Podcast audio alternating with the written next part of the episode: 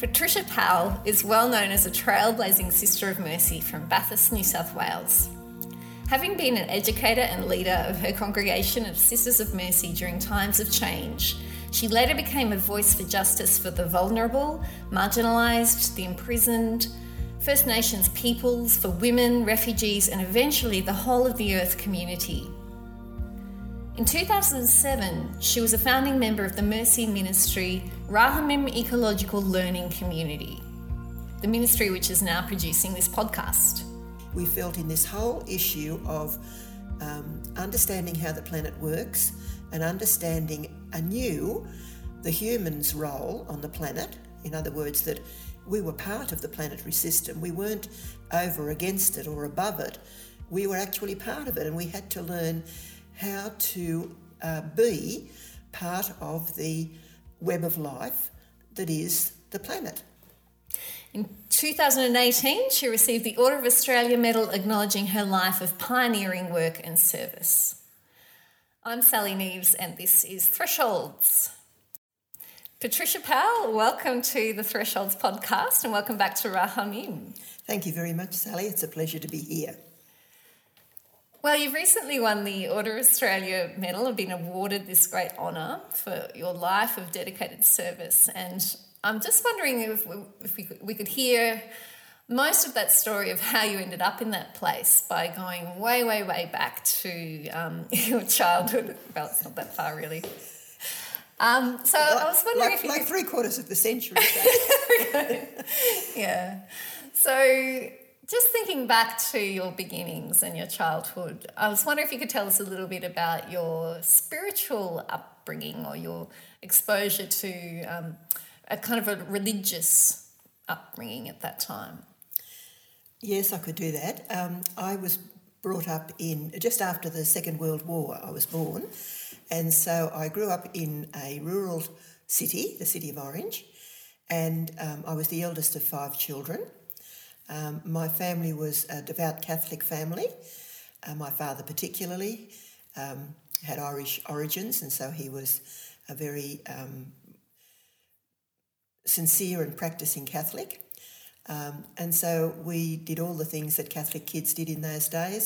I went to a Catholic school. We went to Mass on Sunday. We participated in all the church activities. I played the organ in the church. All of the things that Catholic young people did, I did in those growing up years. It was a fairly unremarkable period of my life, actually. Hmm. And is there anything from those years that you would say are still with you now? Yes, probably the core focus of my life has been action for mercy and justice. I may not have expressed it that way in those years, but my father was a member of the St Vincent de Paul Society, and so I grew up witnessing parents who cared about other people who might have been doing it tough. Mind you, everybody was doing it pretty tough in those years, including ourselves. And I also had the witness of the Sisters of Mercy, who were my educators, and saw the way they assisted particularly people that these days we might call marginalised or, living in fairly dire straits. And I could even include our family in that category after my father died in my last year at school. Mm-hmm. The sisters were particularly kind and helpful to my mother, who was left a widow with a young family. Yes. And so it seems to me that your journey is one of constantly pushing new boundaries. You know, you're one of the first to become educated, going to university, and then you're the mentor for the other younger ones coming in, and you're taking on the theological education and the education and biblical studies and so on. And eventually you ended up coming up with the concept of the Rahamim Ecological Learning Community Ministry. So I can see that there must have been a huge amount leading up to that point. Could you take us on a bit of a journey of some of the milestones leading up to the Rahamim story? Yes, I could do that.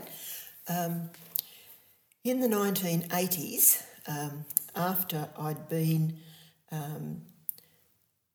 working in leadership with the Sisters of Mercy at local and national level.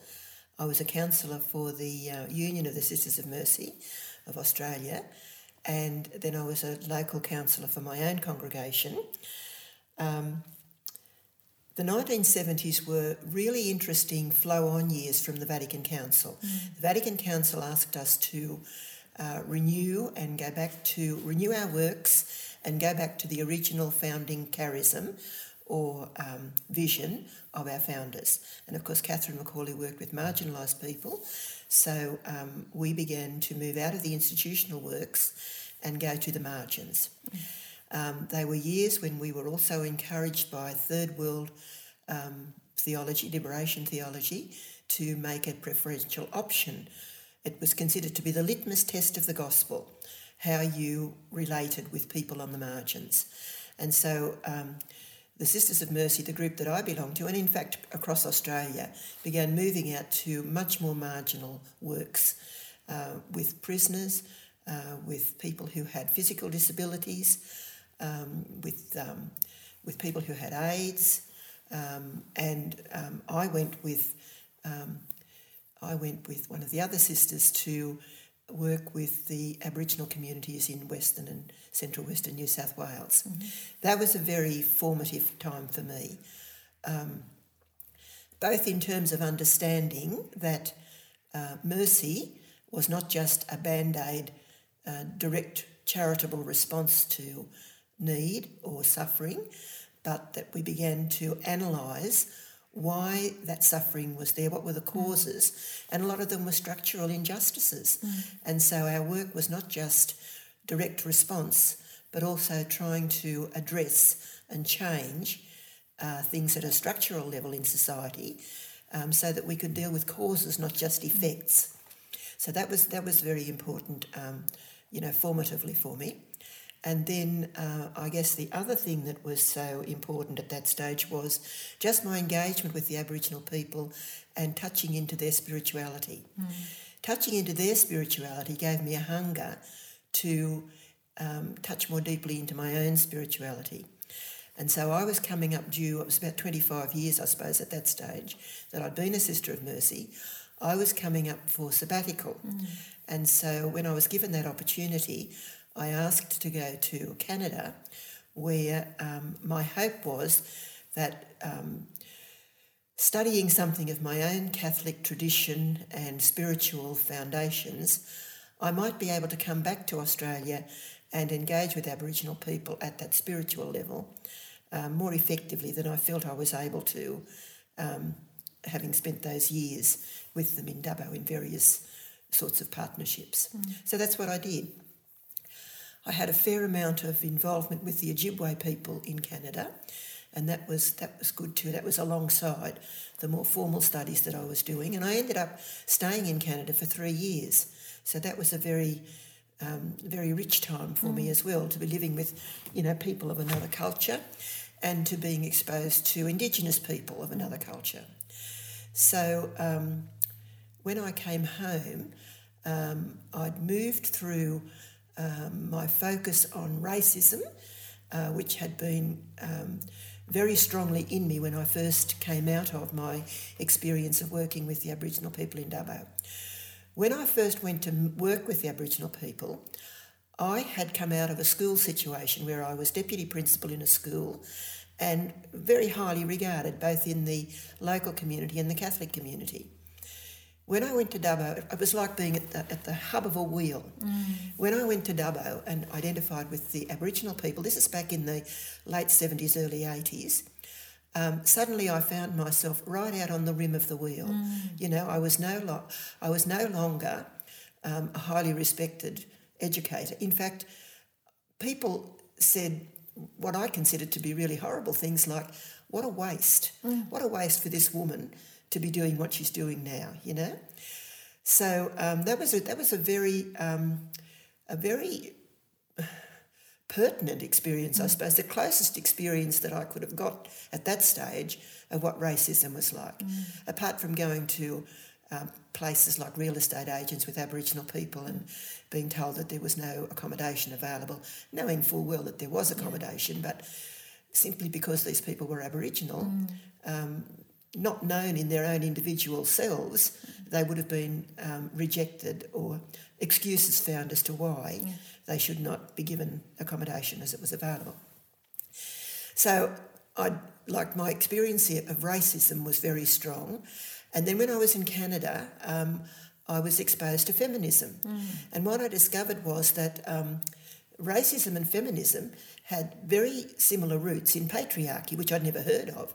But, patriarchy where the human male is the dominant feature on the horizon or in the landscape. So much of our society still is structured on a patriarchal notion of reality. And I won't go into all the details of patriarchy, but it was a very interesting and eye-opening thing to discover that feminism and racism had common roots. I came home from Canada and was almost immediately elected congregational leader at our local chapter here in Bathurst. And I occupied that position for about 10 years, or for 10 years. And during that time, we established the Mercy and Justice Centre here at St Joseph's Mount. St Joseph's Mount was a 4.7 hectare property with a heritage house on it that we were gifted with back at the turn of this 20th century. It had been our novitiate or place of training and our administration centre for almost a century. And every now and again the question arose, do we still have a need for this property for ministry, or should we be allowing it to pass on to somebody else, either sell it or give it to another group who could use it if we couldn't use it? Now, mind you, this is the era after the Vatican Council when vocations to religious life had dropped significantly, so we didn't have a lot of people here in training. And as I say, lots of the sisters had moved out of institutional work into living individually in dwellings around the town, just on the street with ordinary people. And we were thinking very differently out of our new insights and understandings of what religious life was all about and how to minister in mercy. So after I'd completed one term of office as congregational leader, I was asked to do a second term, but I was given a summer break, a European summer break or an American summer break, to go overseas for 3 months and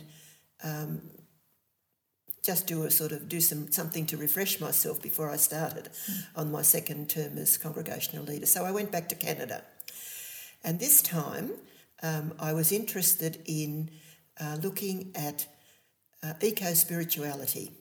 I chose a summer course that was called Eco-Spirituality, and I went to a course in New York that was called the Global Agenda of Feminist Theology. So put those two things together. So I was still really interested in feminism and, as I say, the relationship of other isms under the umbrella of, or having their roots in, patriarchy. And I don't know what I was expecting from this eco-spirituality course. I suppose I thought I'd be doing a fair bit of gardening and, getting some information about permaculture. But what actually happened was I was exposed to the New Universe story. Now, I'd never done science at school. I did music when other people in my class were doing science. So I had nothing to unlearn. Here I was exposed to this extraordinary story of the unfolding universe and the evolving planet. I was absolutely awestruck. I was blown out of the water. I just couldn't get enough of it. And just at the point where I'd sort of discovered this story, this new story of origins, I also discovered that the human species, through our technological developments of the last 200 years, were on the verge of wrecking the whole enterprise. So I came home from Canada with this dual knowledge of absolute amazement at the adventure that we were part of in this unfolding universe, and trembling with terror at what we were involved in destroying, and feeling quite helpless about how that was happening and what I could do about it. What years are these? These are in the 1990s, okay? So when I came home, I began this little, as well as, you know, doing my other duties as a leader, I began this little cosmology group. And we used to meet sometimes weekly, sometimes monthly, depending on how our lives were going. And I was struck with the way every time we told the story, with the help of Brian Swim and Thomas Berry, they had put out a book and a DVD at this stage that to popularise the science around this story. People loved it. It was new, and it was a new insight, and it was eye-opening, and it made sense. And not only did they love the story, but they began to look for a safe space where they could explore their faith beliefs and their other deeply held beliefs that this story sometimes challenged when you heard for the first time. We used to have special interest groups in the congregation, and I was part of an eco-spirituality group, and we began to look very seriously at setting up something more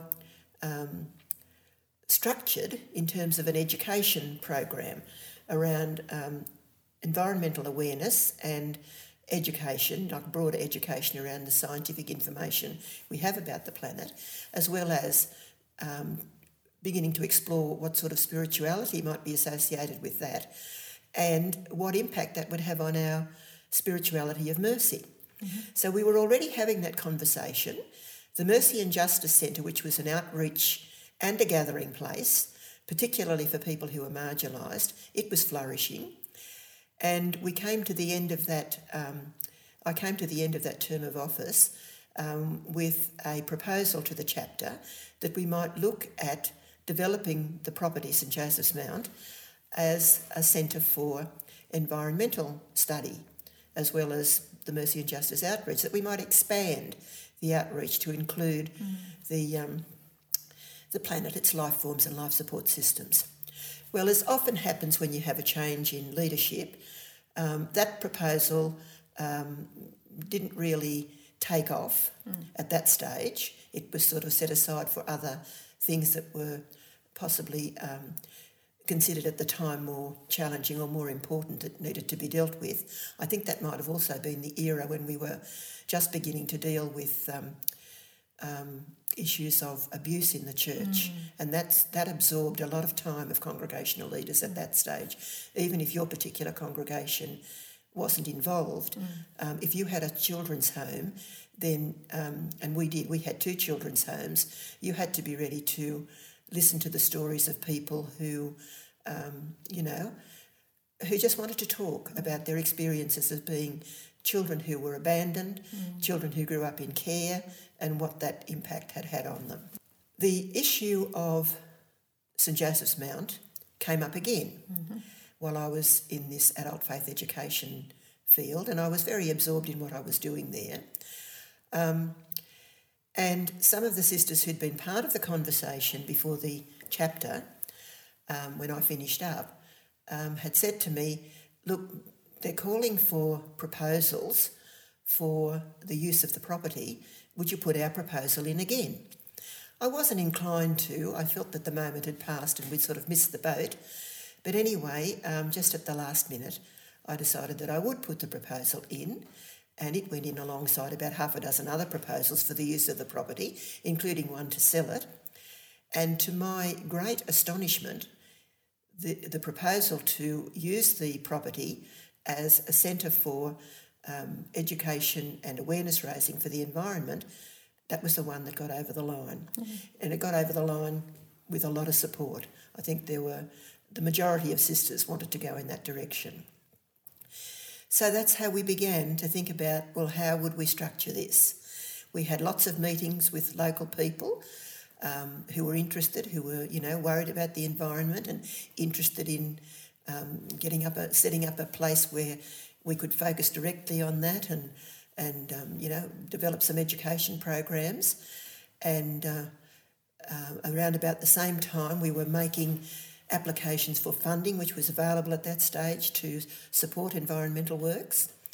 And again, to our great astonishment, and we took it as an affirmation that the direction was right, we got a grant from the New South Wales government, mm-hmm. the Environment Department, for a project that we called Living with Water and Sun, and it was about conserving energy and water on the property. And we had lots of wonderful experts at that time, people from the university in Canberra, people from the university in Bathurst, Charles Sturt. Lots of interested people converged on the place to help us come up with a proposal, like a solid proposal and a plan for how we would go about developing the place. And we looked at a three-tiered plan where we would have a program for education, we'd have a demonstration site, and ultimately we'd look at an eco-village on some part of the property, because there was room for that to happen. That proposal was put to the congregation again and was received very well. And so we took off. Rahamim we called it Rahamim Ecological Learning Community, because we felt in this whole issue of understanding how the planet works and understanding anew the human's role on the planet, in other words, that we were part of the planetary system. We weren't over against it or above it.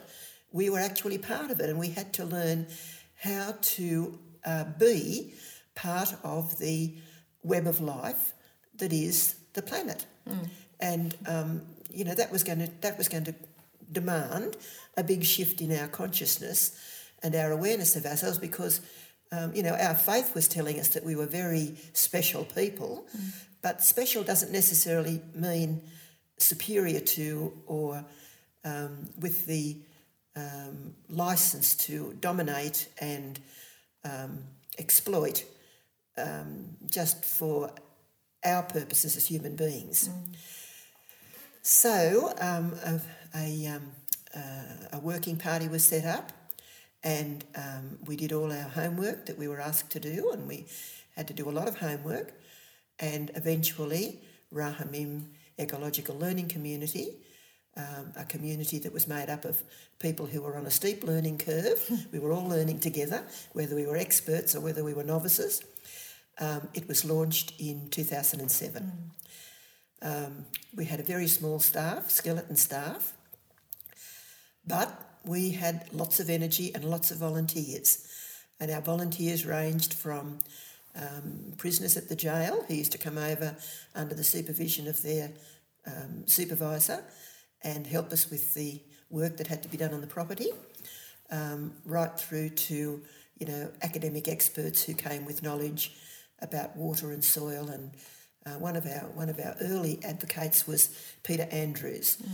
who had some groundbreaking methods of farming, and he came and helped us study our landscape to see how best to manage our land so that it was,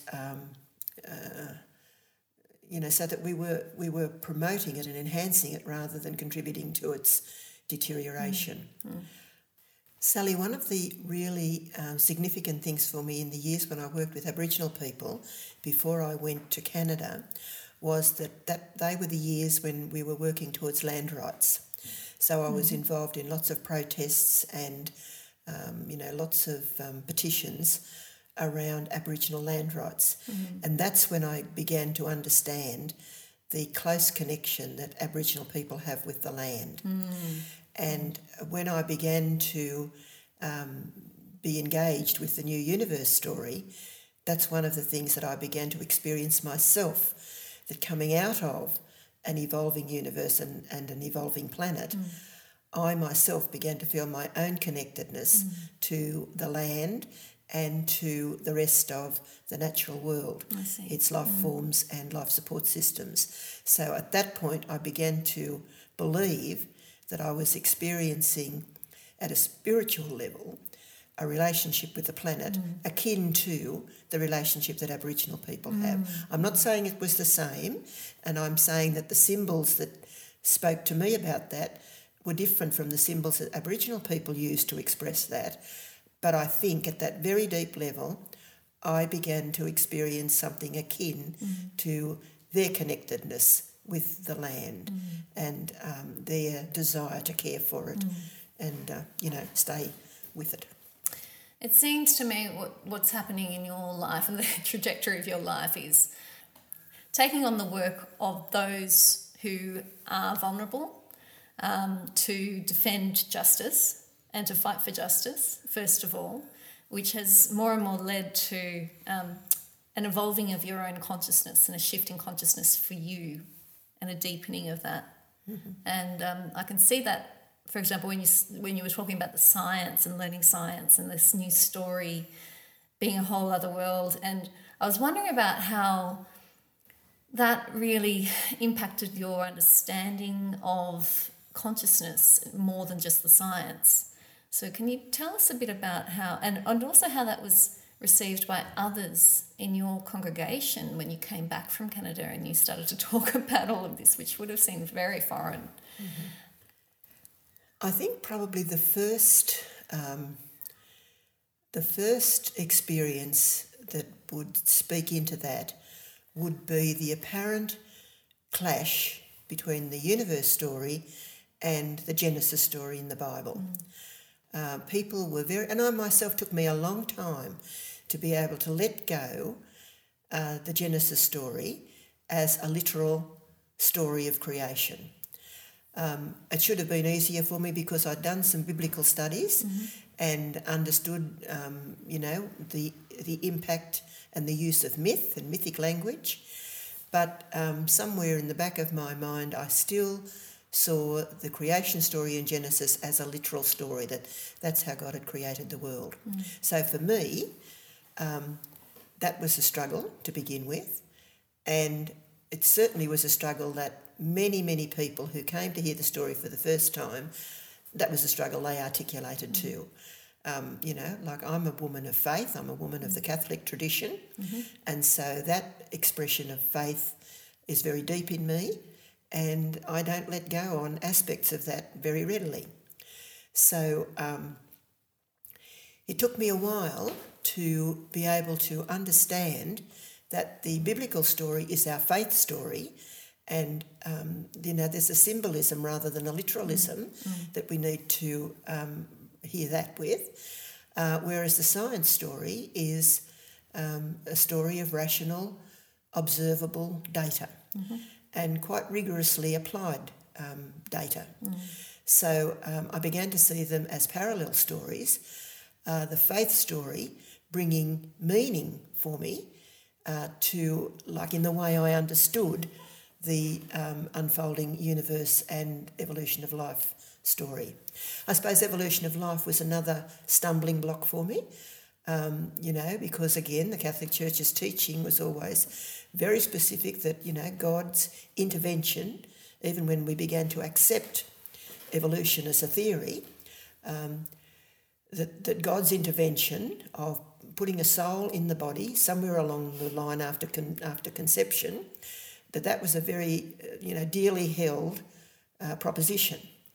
And to imagine that life could have begun spontaneously in the depths of the sea at some, you know, volcanic crater, that took a long time for me to be able to accept that could well have been what happened. So I think for me and for other people, those new scientific facts that were coming to us were a big challenge to our faith. With regard to Rahamim, many of the local parishioners, and some of the sisters too, I think, saw Rahamim as a bit sort of new agey. They didn't quite understand what was happening here. They tended to look on from the outside and from a distance and so didn't expose themselves to actually what was happening, made their judgments and drew their conclusions from afar, and often that was very negative. Mm. And if they weren't doing that, they were people who already had done a science degree and they knew it all anyway. And somebody who'd done no science at all wasn't going to be teaching them anything about, the unfolding universe and the evolving planet. They already knew that, so they sort of kept a distance from it. However, the church leaders, although they didn't get involved, and our own congregational authorities, they didn't squash it. Mm. They gave us enough rope to hang ourselves with, and we were never asked not to do what we were doing.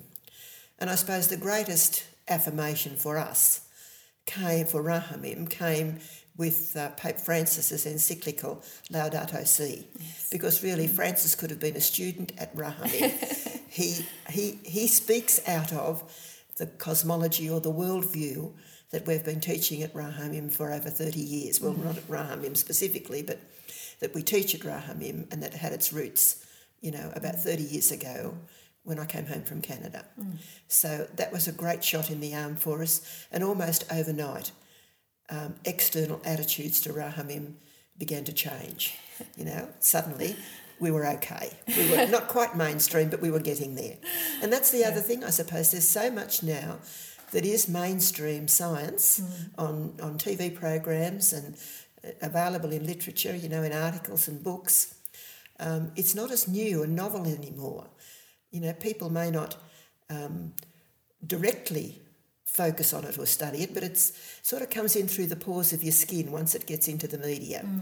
And that story's being told over and over and over again in different ways by people like Brian Cox and David Attenborough's series, and kids are learning about it in school. Yeah. But I think in terms of people of faith, they still need a safe place where they can ask their questions and search for their answers, because the official teaching of the church, up until the time of Francis anyway, was still quite ignoring of the fact that we live in an unfolding universe and on an evolving planet, and that we have a moral responsibility to take that on board and live as if we believed that. If that was really taken on in our institutions that are so slow and resistant to change, surely it would have to have some sort of impact on how things are governed. So, for example, the patriarchal nature of how we're organised. Mm-hmm. Mm-hmm. Perhaps slowly structures like that will start to change, do you think? Well, I'd hope so. I mean, I've seen change in my lifetime, and sometimes change is... In my own life, it's been like this. Sometimes it's incrementally slow. Mm. I wouldn't be able to point to one particular moment apart from that, original astounding moment when I was exposed to this story for the first time. But any shifts that happened in my consciousness as a result of knowing that I live in an unfolding universe and an evolving planet has happened very, very gradually. I've worked through my meaning issues very slowly. I couldn't even point to a moment when a particular insight or breakthrough happened, but I know I'm different now from what I was 30 years ago in terms of how I understand myself as part of the human species within the context of this new reality. So sometimes change is very, very, very slow.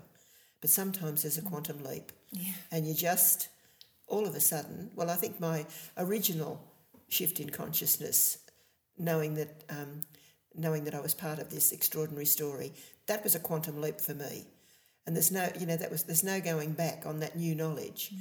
I could never, even though I hadn't lived out the implications of it, I could never unsee the insight that I had, realising that that this planet was an evolving planet, or that this universe is an unfolding universe, and that, you know, I live on the outer edge of the Milky Way galaxy. Mm. I mean, they were quantum leaps, things that I had no idea about before, and suddenly I knew. As I say, the implications mightn't have dawned on me immediately, but certainly I could never unknow those things, and they are bound to have an impact on you.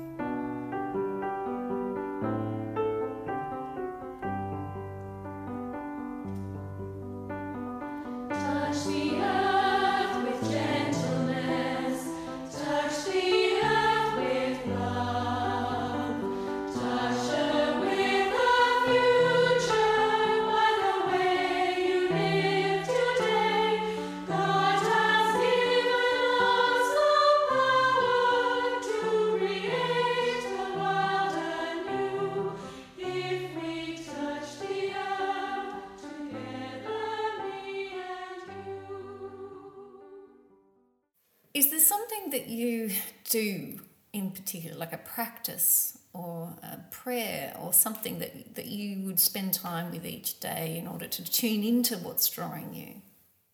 Well, I suppose part of my religious practice as a Sister of Mercy has been meditation.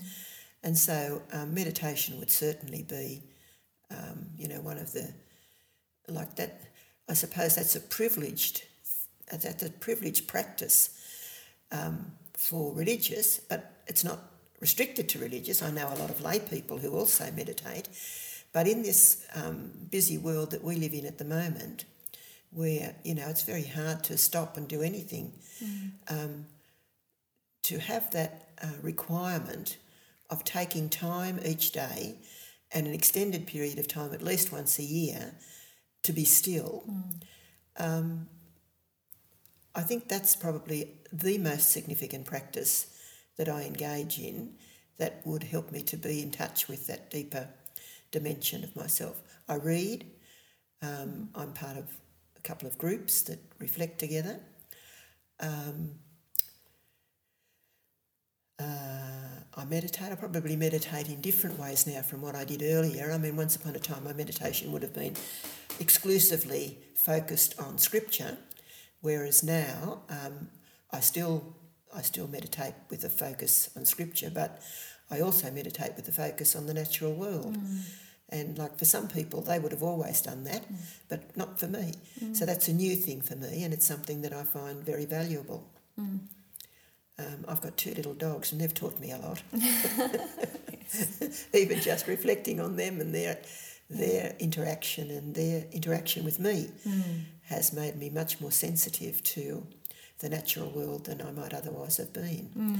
Because, like, we tended to live our lives in the old cosmology out of a belief that the rest of the natural world was just sort of a backdrop for our world. We were the important part of the whole creative venture, and the rest of the world, whether we're talking animals or plants or mountains or rivers, it was just sort of there for us to live our lives. We were the main actors. But as I said before, I don't see that now. Our specialness doesn't reside in our being superior to or dominating of the rest of the natural world. Our specialness probably resides in our having the capacity to know that we're not superior. We are part of the rest of the natural world. That reflective consciousness, I think, is a really critical part of what it means to be human. But we've got to take the time to reflect consciousness, to grow in us. And, I think. Now, who was it? Thomas Berry, I think it was Thomas Berry who said. No, it might have been Gail. I might have been listening to something that Gail said. And she said that we're on the verge of a technozoic or an ecozoic age. And whichever one of those ages we put our weight behind and it becomes dominant, that's going to determine whether we go forward or whether we become extinct.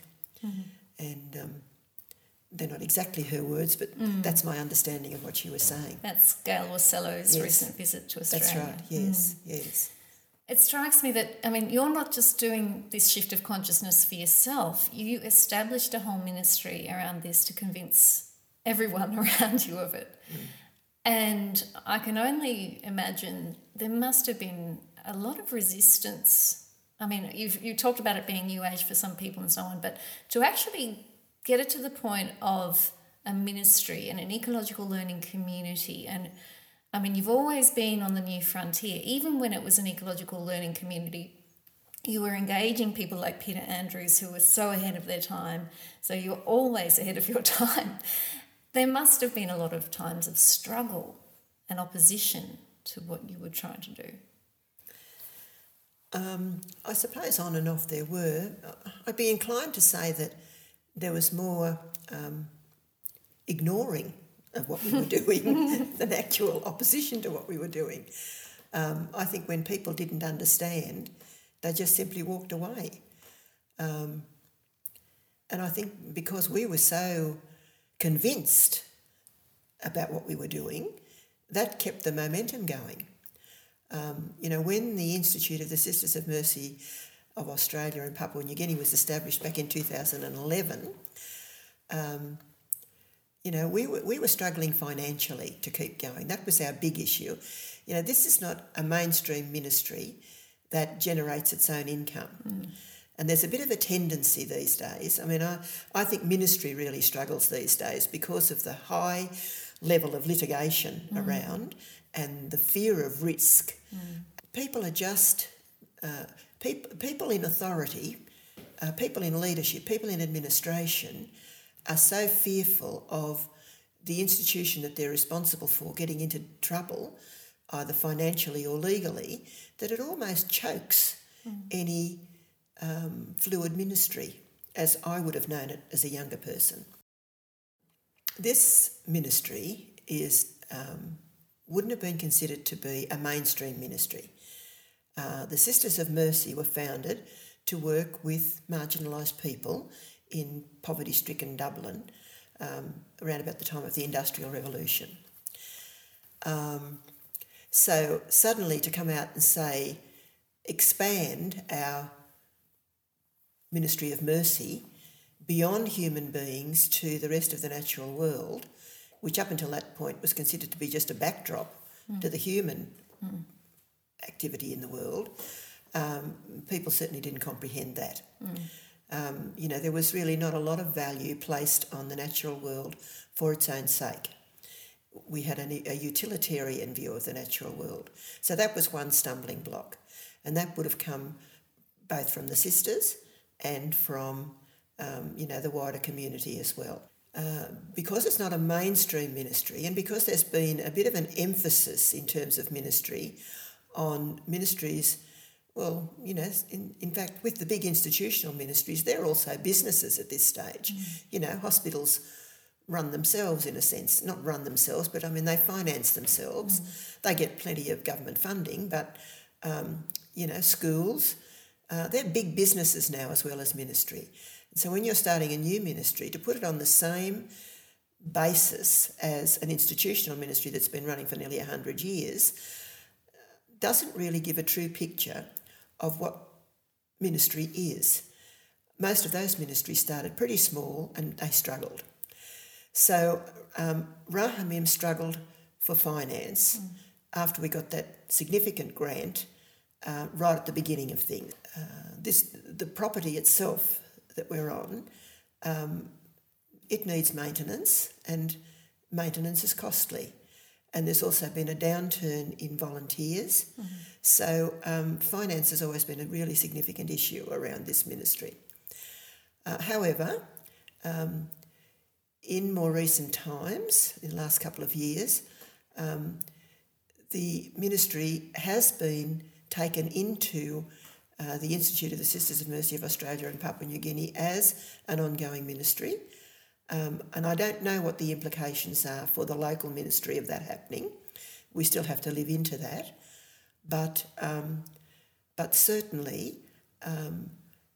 having now that international base really, and over the years we've spent quite a lot of energy networking with environmental groups that are both, that are local, national and international. We've got quite a strong network now around the planet of groups that are working for environmental education and nurturance. So I'd be hopeful as we move forward that that we will have a wider audience through the institutional works of the Sisters of Mercy around Australia and Papua New Guinea, and that there will be some way of retaining the visible witness of having invested in at least one property of the Institute that gives value to the environment for its own sake rather than the environment as a piece of real estate. Mm. But it remains to be seen whether we can find a way of simply financing a property like that, whether the Institute can actually manage to do that. Mm. I know there's goodwill around all of that, but there's also the practical, realities that have to be faced about with the other obligations that the Institute has, whether it can afford to retain a property that, as I say, gives witness to the value for its own sake of a piece of land. So that's really your battle, isn't it? It's a financial battle, but it's actually one of convincing others that this is worthwhile and bringing people along with you in your journey of an expanding consciousness that includes mercy for more than the human. Mm-hmm. Mm-hmm. And of course, that wouldn't be a unique consciousness for me. Mm. I mean, it might be a restricted consciousness in the world that my immediate world that I live in. People are still moving towards an understanding that reflects something of that. But of course, there are other people around the planet who are far ahead of me in understanding, our place in the natural world. And my mentor Thomas Berry and my mentors Thomas Berry and Brian Swim speak very eloquently about this. Once when we asked Thomas, what to do, he said, well, the first thing to do is for human beings to pull back a bit and allow other species a habitat to live in. If they're allowed their habitat, they'll we don't have to enable them to survive. They'll survive, but they've got to have a habitat to survive in. But at the moment, the human species has colonised the whole planet so that every other creature, whether it's plant or animal, is living in the human habitat and only gets what human beings don't want for themselves. And that's a pretty greedy way to live in the family tree. Adopting sustainable practices is very, very important, but you can adopt sustainable practices out of the cosmology that the majority of us are living out of at the moment. And that's where I'd like to push the boundaries and say, but, if you take on the new cosmology, then the sustainable practices that you adopt will be much more relevant for future than just simply adopting sustainable practices without that sort of spiritual grounding and rootedness that you find once you've embraced the story, the new story. Well, it strikes me that you seem to be one who's really drawn forward and is constantly moving forward. And you said before that you're a reader, and I would love it if you would share with us some of your pieces that have inspired you over the years.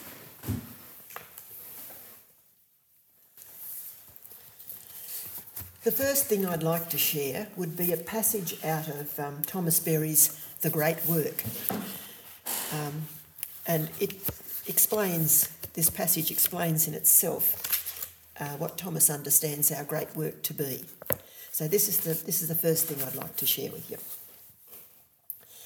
The great work before us, the task of moving modern industrial civilization from its present devastating influence on the earth to a more benign mode of presence is not a role that we have chosen. It is a role given to us beyond any consultation with ourselves. We did not choose. We were chosen by some power beyond ourselves for this historical task. We do not choose the moment of our birth, who our parents will be, our particular culture, or the historical moment when we will be born. We do not choose the status of spiritual insight or political or economic conditions that will be the context of our lives.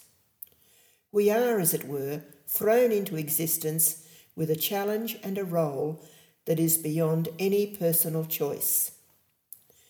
The nobility of our lives, however, depends upon the manner in which we come to understand and fulfil our assigned role.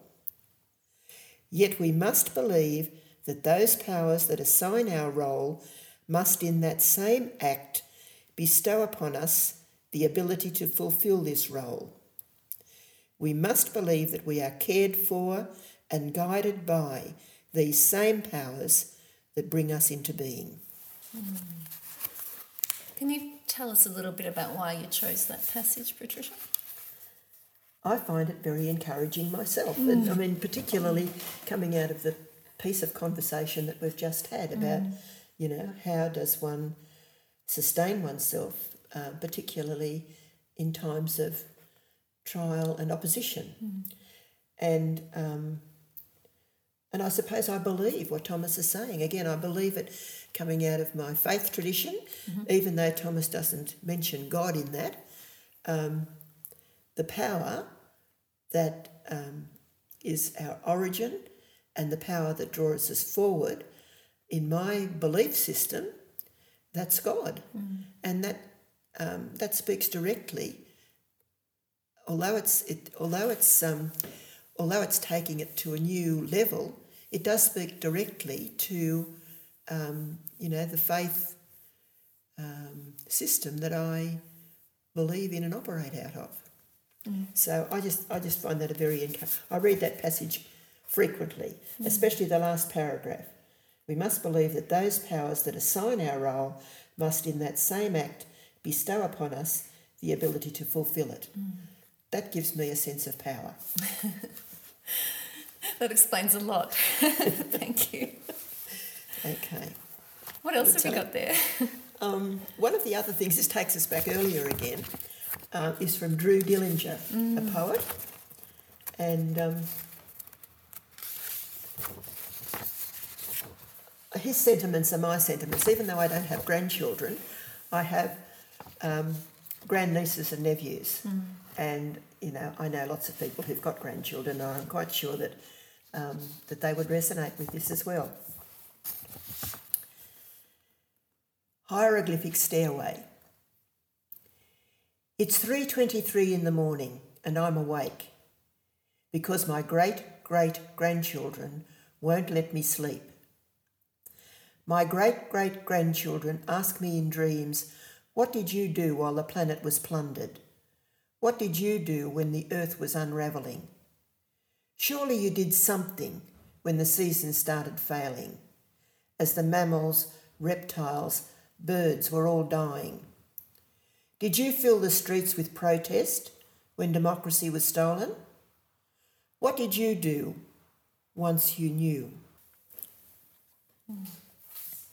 And I think that's very relevant in terms of our response to climate change. I mean, we still have climate change deniers. We still have people who, while they acknowledge climate change, are at odds with the human contribution to it. But, when we experience the weather patterns that we're experiencing at the moment across the planet, we would have to ask ourselves, we don't have to wait till our great-great-great-grandchildren ask us, why aren't we doing something to respond to this? Why are we saying it's just the pattern that's always been? Well, certainly that line that, you know, where were you when the seasons started failing? What did you do? I mean, the seasons are failing now. That's right, that's right. And one of the things I think that's, you know, most distressing to me is the change in the New South Wales land clearing laws that have happened just in the last 12 months, where areas as large as 14 football fields are being cleared in a day. Now, this is out in country that's experiencing drought. It's often in relation to the growing of cotton. Cotton takes a lot of water to grow, and in order for clouds to release rain, there's a very significant relationship between trees and clouds. You know, the terpenes in trees help to enable the rain to fall. Now, why we aren't planting trees out in that area, why we're cutting trees down, even primary school children would understand the connections, and yet people in our leadership roles don't seem to get it. Yeah. Yeah, and thank you for bringing into our hearts the future ones as well, to imagine that, you know, the generations ahead. Yes, I mean, I'm a person of hope and optimism. I'm still hoping that we may yet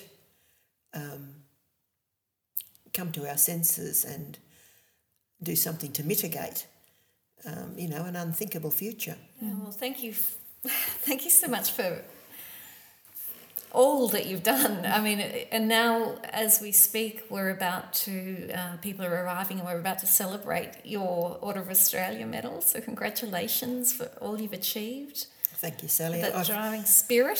I feel very humbled by that, because all of these people that are gathering, I would not have achieved anything that I've achieved without the collaboration and the support of these people. So I feel really that this award belongs to all of us, and in that sense I'm humbled to accept it on behalf of all of us. But I know I've done nothing on my own. Thank you, Patricia.